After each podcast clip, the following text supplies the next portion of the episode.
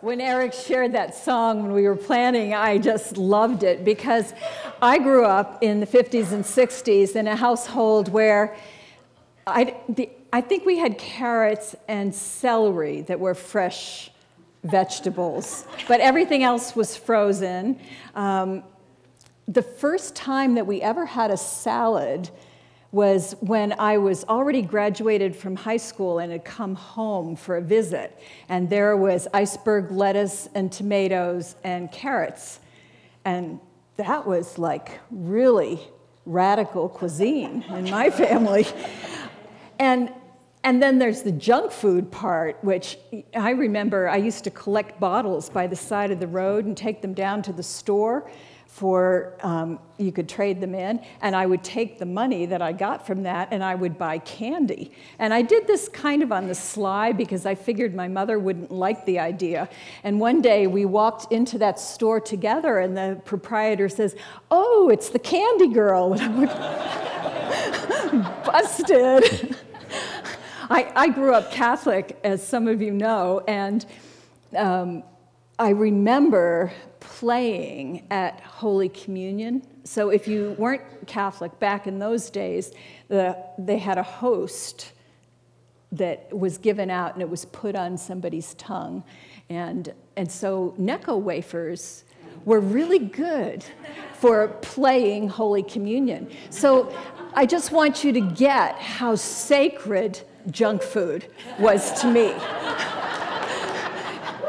So there's a low bar here in terms of an attitude toward food. I mean, I liked it. Trust me, I liked it.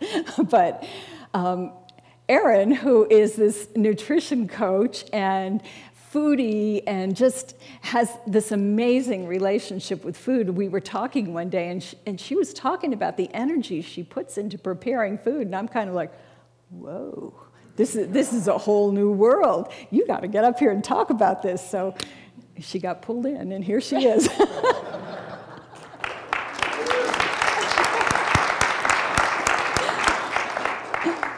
Hi, everybody. I'm Erin. Um, my history's kind of funny. My mom cannot boil water. For the life of her, I was just telling my husband last night about this Swiss steak that she used to make, which was this thick round of meat, ugly piece of meat. She would open up a can of stewed tomatoes and she would open up a can of um, peppers and onions, and everything came out of a can. And she'd put it in this frying pan, she'd put a lid on it, and walk away. it was the grossest thing on the planet. I mean, you, you cut into it, and the inside of it was gray. You know, very overdone, and as you cut, you could see the serration of the knife embedded in the meat. You know, so that's kind of how I grew up. I don't, my, my love of food started when I left the house at 18. yeah, like, okay, I, I got this, I can do this. And it's funny because my father, he never cooked. I didn't realize he actually liked food because I think he just said, yes, this is great, just to appease my mom. And I moved in with him, and all of a sudden, he's cooking. He's making all these elaborate meals, and I'm thinking, wait a minute here, I missed out on all of this with you because you let mom cook all the time where did this come from? So he and I started cooking a lot together. Hmm. Crazy meals. I mean, he's, he's a little weird. Um, but mine were a little healthier. So he liked kind of the heavy meats. I was more into like the chicken and the turkey and that. Um, long story short, I meet my husband years later and get into the hospitality industry where I am around a lot of chefs that make beautiful food, a lot of French food, a lot of beautiful cooking. Um, did that for about 12 years, and in that I learned so much about food, and just even just from the smell.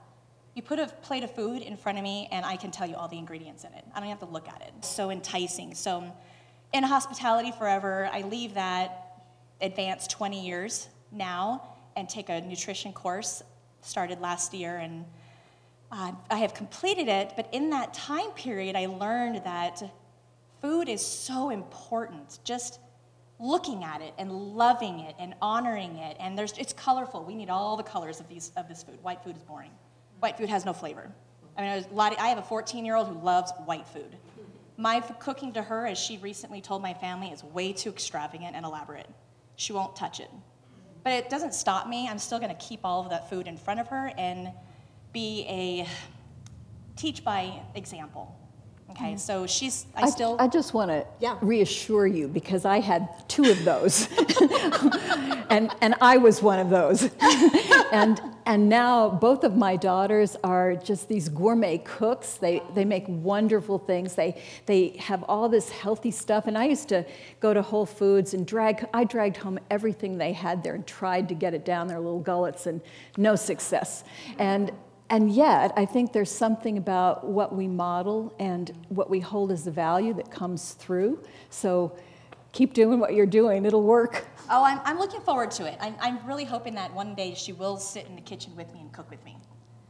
I don't know when that will be. She's 14. We still have time. You know, I'm still waiting for that. And it's good. We still have a lot of time. We have 10 years, you know. It's all good. They wouldn't cook either. I, and I'm a really good cook, and I thought I can teach them something. This is, this is what a mom should do. Mm-hmm. You know, something more than what my mom would do is say, Tell me what the temperature is to put the beef in. Right. You know, that was it. But, um, you know, now they both love to cook. No. There is light at the end of the tunnel. Yeah. Glad to hear that. um, sorry. So, just speed forward a little bit. Um, I was not raised with any sort of religion, which I'm actually quite grateful for. I feel a little more open minded, especially being here at Unity. Um, in the teachings at uh, the, the school that I took, um, one of the things that he really focused on is how important it is to enjoy your food. Be, be your food. Love your food. So when I go shopping, I spend a lot of time in the produce, and I send everybody else to do everything on the exterior of the store. I can't get over the smells. The smell is just so intoxicating for me. Get in there, get my food. I lay it out on my, out on my table, put all the stuff away that I'm not going to use that night, and I just look at my food. It's so beautiful. The colors, the arrangement, it could be splattered all over my table. I don't care, but it's just beautiful. And I pray to my food. I've never prayed. I've never I have not prayed until February. Okay? So, and I because I was not raised with religion, I didn't know what prayer was. And I didn't I didn't truly understand the effects of prayer and healing until in February I fell 13 feet and I broke my back. And there was a moment as I'm in the hospital when the doctor comes up to me and says, Okay, this is what's wrong with you. You are going to be in so much pain tomorrow. Here's your Valium. And I'm just looking at her laying there, and I didn't realize what my husband was doing, but he had, was texting people. I think he was texting Kevin and texting Jane. And all of a sudden, there was this warmth that came across my back in that area. And I just felt this I, I'm solid. I'm good. And I got up and I walked out of the hospital. And you know, the next day, I had no pain. I still have that bottle of Valium. I never took a single pain pill. And I owe that gratitude to you guys. you know, so prayer to me is really important now. Um, I pray a lot to my food because I know it nourishes my family, it nourishes us, nourishes me.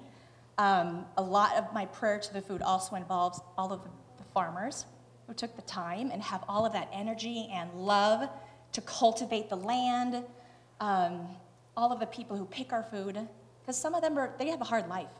They have a really hard life, and they're doing some really hard stuff for us and to help nourish us. So they touch our food. There's energy on that food. They might be having a bad day. That energy is transferred. So when you go and pick your food, put it on your counter, for me, I pray into, pray into it to pray in energy. Clearer energy, better energy, one that wasn't there when I, per, when I purchased that food. And I feel like that is a very important aspect of my life and for my family, the prayer for it, and prayer for all of the people who are who handle it.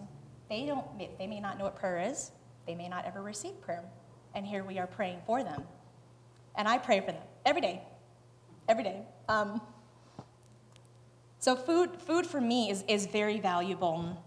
I'm totally off right now here. I just totally lost track. It's okay, just, just take a breath. Um,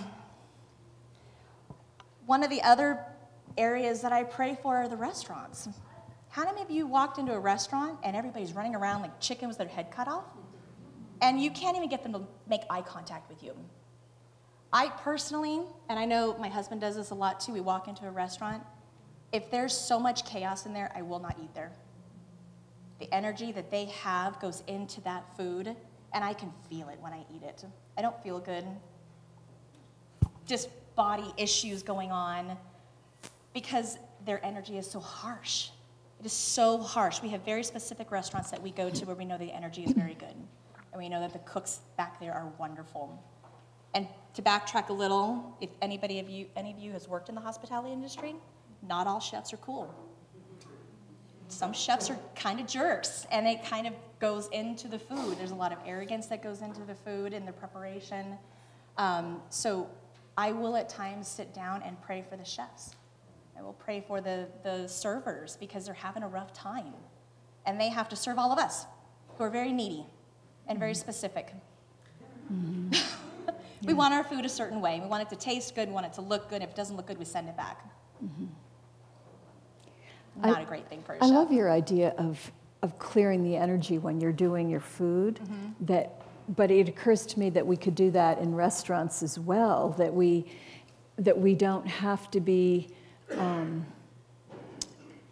victim isn't quite the right word, but at the mercy of what the energy is out there because we could walk in as distributors of peace and well-being and that that energy is more powerful than the chaos that's being generated. And when you have two energies the stronger one will prevail. And and that's definitely the stronger one but you have to be intentional about it. And i think that's one of the challenges. It is for me because i get on a roll with just i'm doing doing doing and i don't know how to stop myself and remember, oh yeah, I could put a little love into mm-hmm. this. a lot of love. Yeah. A lot of love, just with intention and just being being present. Yeah. But how do you remind yourself to do that? How did you get in that habit? Um, just stopping and understanding that I can change this. Mm-hmm. I lit- just literally a lot from the program that I took Mm-hmm. Um, you know, he was very forceful with that. You have pray to your food, love your food, enjoy your food because it is energy.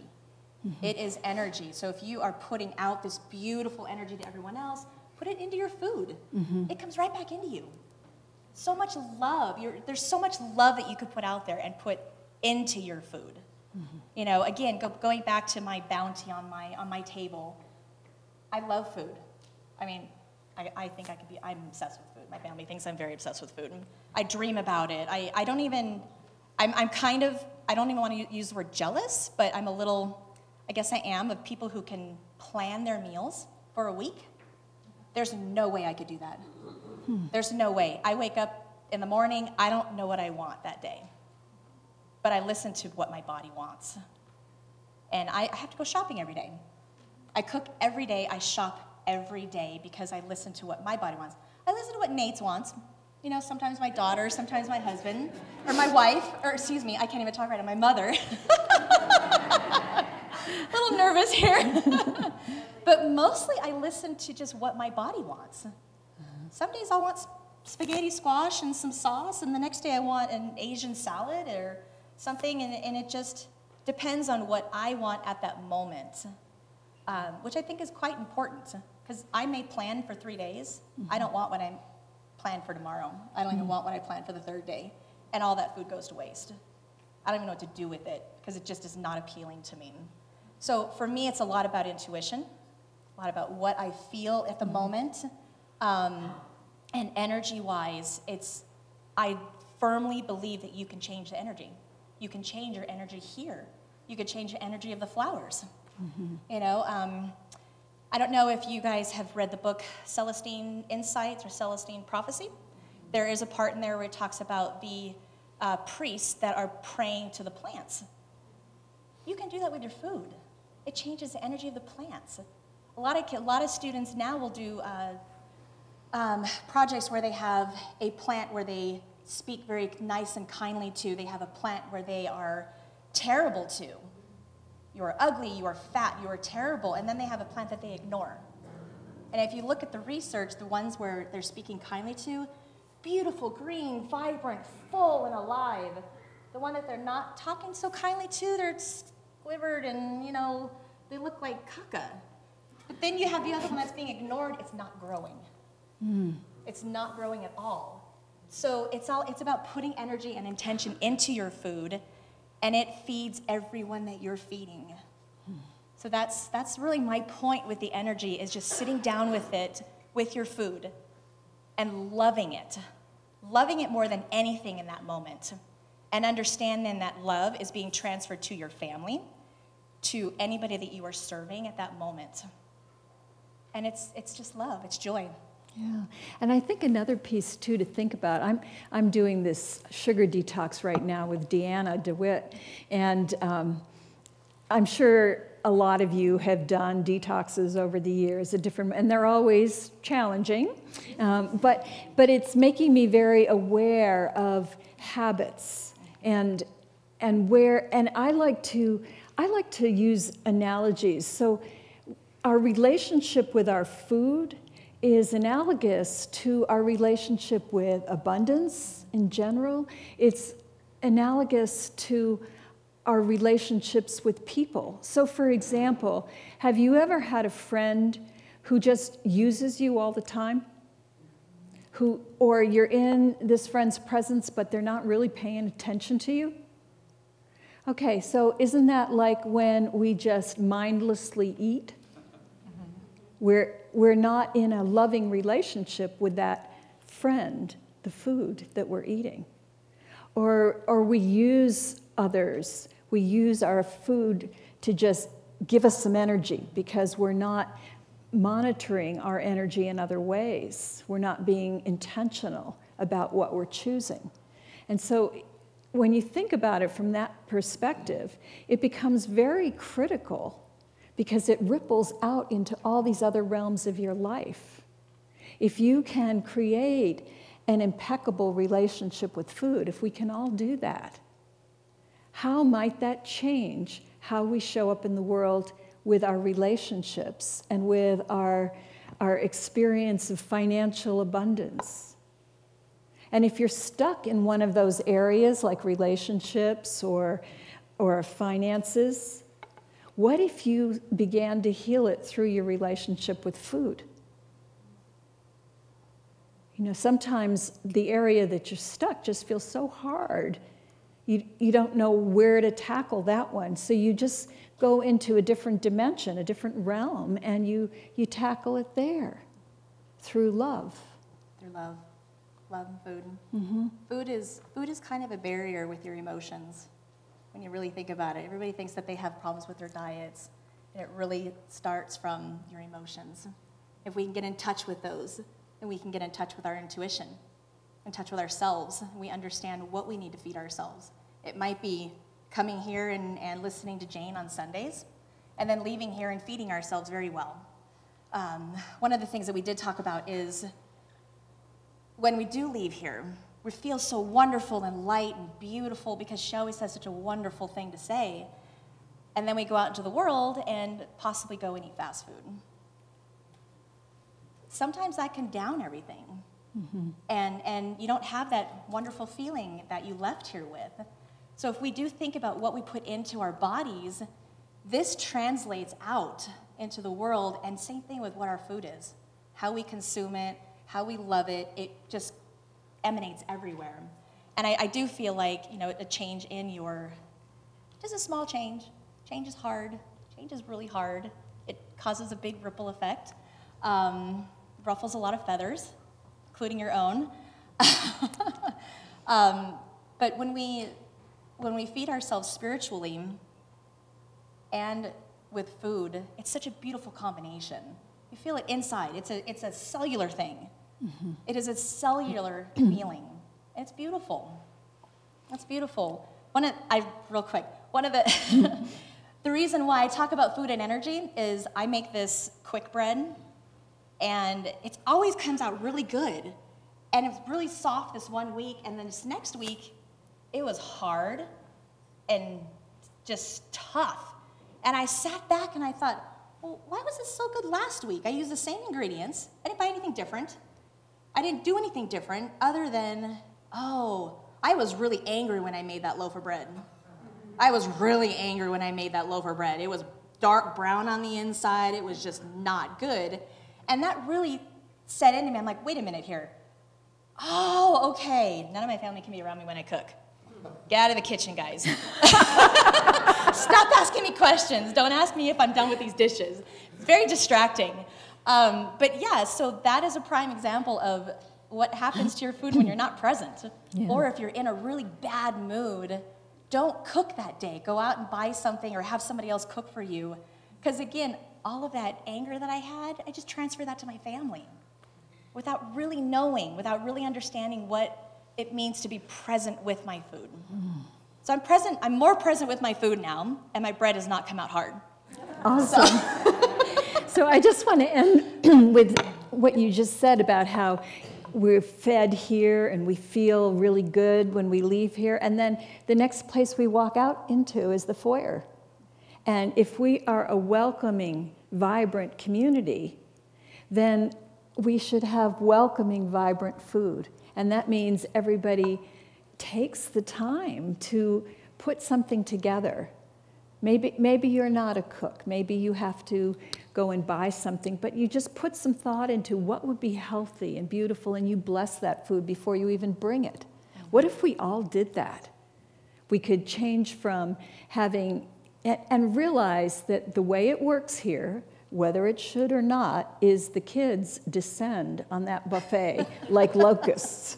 And, and so, but there are kids. We care about these children. And if what they have to grab when they get in that line is healthy, how wonderful is that? This is more than being about feeding ourselves. This is about our mission to put this out, embody love. That's what we're here to do. So thank you, Erin. Thank you.